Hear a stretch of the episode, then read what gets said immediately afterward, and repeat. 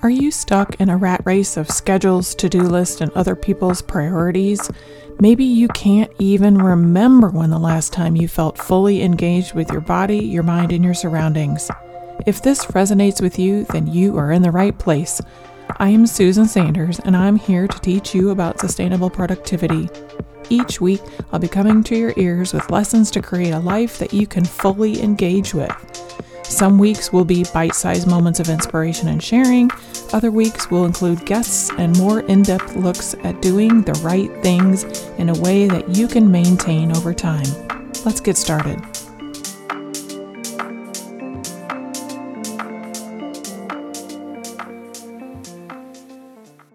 Welcome to the Sustainable Productivity Podcast. I am your host, Susan Sanders. Today, we're talking about imposter syndrome and the importance of small deaths. You know, the light stuff. Before we get into that super light topic, we will start with this week's SPM. The Sustainable Productivity Moment, or SPM, is something that is making life sustainably productive. The goal is to highlight small things or adjustments that create a life we don't feel like running away from. Today's SPM is asking for help. I have been in a bit of a creative slump lately. I'm not super inspired to write or record or do a lot of crafts of any kind. I tried to ride my bike to get out of a slump, and a snake dropped down in front of me in the garage. I tried to connect with my higher power in nature, which is usually my go to, and got bit or stung by something and had to abandon the hike. This started to slide into not wanting to do my morning journaling and meditation, which is the point I knew I needed to make an adjustment pretty quickly. I reached out to a creative friend to meet for coffee, and it was just the shot in the arm that I needed.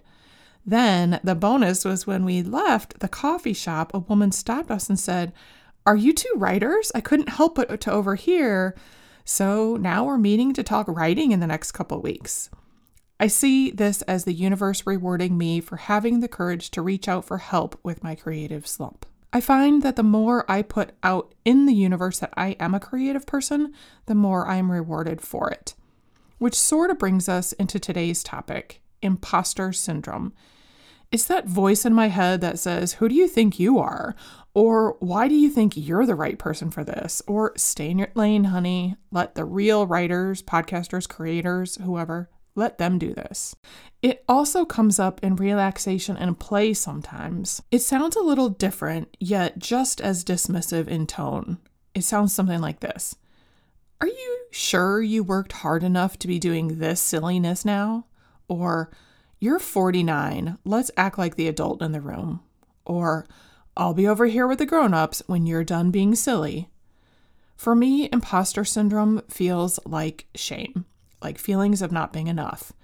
And this reminds me of a time in college. Remember, I played basketball in college, so we were on a road trip, and uh, after a game or after practice or whatever, we we stopped at Macaroni Grill. You know, when you can draw on the tablecloths, they leave crayons out, and um, it's a paper tablecloth. And so we were doodling, and I just remember feeling relaxed and fun and just really authentically connecting with my teammates for the first time in a long time. It was a cold, cold winter that year. And I remember laughing and looking over my shoulder, and my coach was holding up three fingers and looking at me with this smirk on her face. And she said, Three. You're acting like you're three. I immediately put the crayon down, stopped having fun, sat up straight, and acted acted like the adult I thought I was supposed to be, like I, I, I expect I thought she expected me to be. And I just remember the the fun draining out of it. I bring this up on today's episode because I think this idea of imposter syndrome is feeding some fear that's keeping me stuck. I know from talking to many of you that you feel it too at some times in your own lives. I thought that if we turn the spotlight onto these imposter syndrome feelings, it might show us that this monster behind the curtain is really a tiny shriveled figure just trying to act tough. More about the fear keeping me stuck. Right now, I have three pitches in my inbox for speakers who want to be guests on this podcast, and I have yet to reply. What am I afraid of? When I had coffee with my creative friend, this topic of fear came up along with self sabotage. which I also am a graduate level superstar at. This conversation led me back to my journal with an exercise we use in project management in corporate America all the time the five whys. I'll link to an essay I wrote about this, but the gist of this five whys exercise is that you ask why five times. I mean, it's it's it's explanatory in the name. So, for example, if we say, "Well, this is why we've this is how we've always done it," well, why have we always done it this way? Well, this is what the the forms are set up to do. Well, why are the forms set up to do it that way? Well, this is how so and so preferred to do it 10 years ago. Well, why are we continuing to do it the same way we did 10 years ago? Because we don't know of another way. Well, why haven't we looked at it? You know, you continue to ask why repeatedly until you really get to an I don't know or an aha of some some kind of aha. And it often doesn't take five times of asking why, but it's always interesting in what is revealed. So I did this five whys exercise. I took the fear and I applied the five whys to it. I could not write fast enough. I think it was waiting to come into the light. Basically, I'm afraid that if I grow Sustainable Sue, there will be people who don't like what they read or hear, or they won't like me. I don't know if you've been on this internet thing, but there's some really mean people on the internet. But it boils down to this why am I letting my fear of people I don't even know not liking me? Or just the thought of people I don't know not liking me? Why am I letting that stop me from doing work that I find really energizing and enjoyable? This seems insane. But for a long time, this fear of disappointing people kept me safe and successful. It worked for a long, long time but I have to acknowledge that it's no longer serving me. I wonder if that might be where you are today, too. Is something you have been holding on to keeping you back? Is it time to thank it for its service and then let it rest? Here is how I know that letting go of the fear is the right next step for me. As soon as I finished journaling about all this, having it all pour out of my pencil faster than I could scribble it all down, I picked up one of my daily devotionals. The topic was the value of small deaths. I want to read this passage to you, and I'll link to the book itself in the show notes. Preparing the way. So long as you haven't experienced this, to die and so to grow, you are only a troubled guest on the dark earth. That is a quote from Goethe. Here is the passage from the devotional. To die is not a bad thing. Cells die every day. Paradoxically, it is how the body lives. Casings shed, coverings fall away, new growth appears. It is how we stay vital.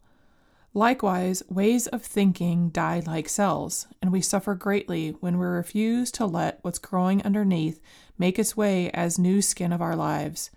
It is the stubbornness with which we refuse to let what's growing underneath come through that pains us. It is the fear that nothing is growing underneath that feeds our despair. It is the moment that we cease growing in any direction that is truly deadly. When resisting this process, we become a troubled guest, moaning like a human crow. We double the pain of living when we try to stop the emergence that all life goes through. Imagine if trees never shed their leaves, or if waves never turned over, or if clouds never dumped their rain and disappeared. I say this as much to remind myself as you little deaths prevent big deaths. What matters most is waiting its turn underneath all that is expanding itself to prepare the way. I hope this message touched a chord or even a nerve with you, and Maybe you know someone who needs a little nudge to take a baby step away from her ledge of safety.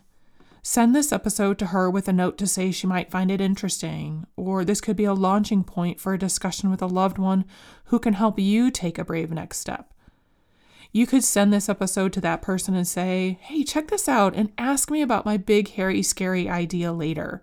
It'll help pro- provide that segue for you.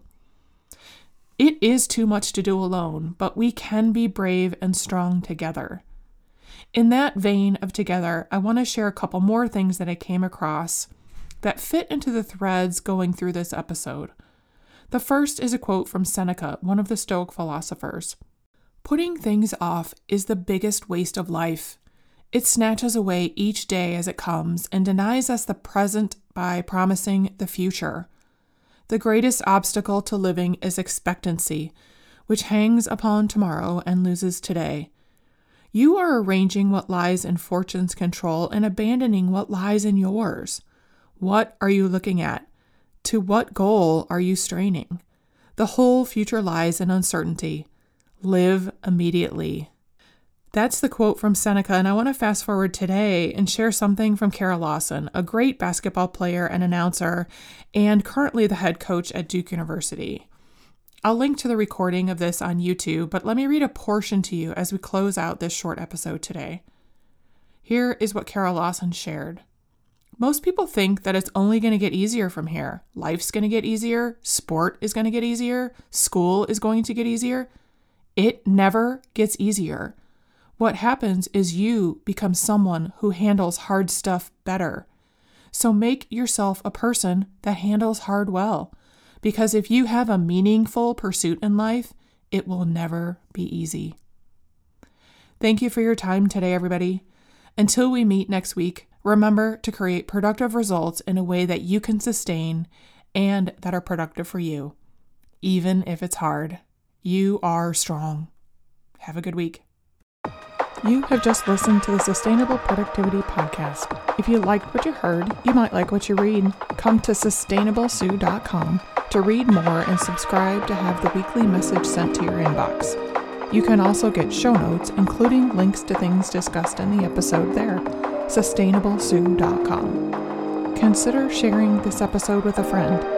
The more you share the message about sustainable productivity, the more we can create a world where we are all more engaged in our lives. Keep going, friends. As Devin Durant says, small efforts sustained over time can produce significant results. Have a good week.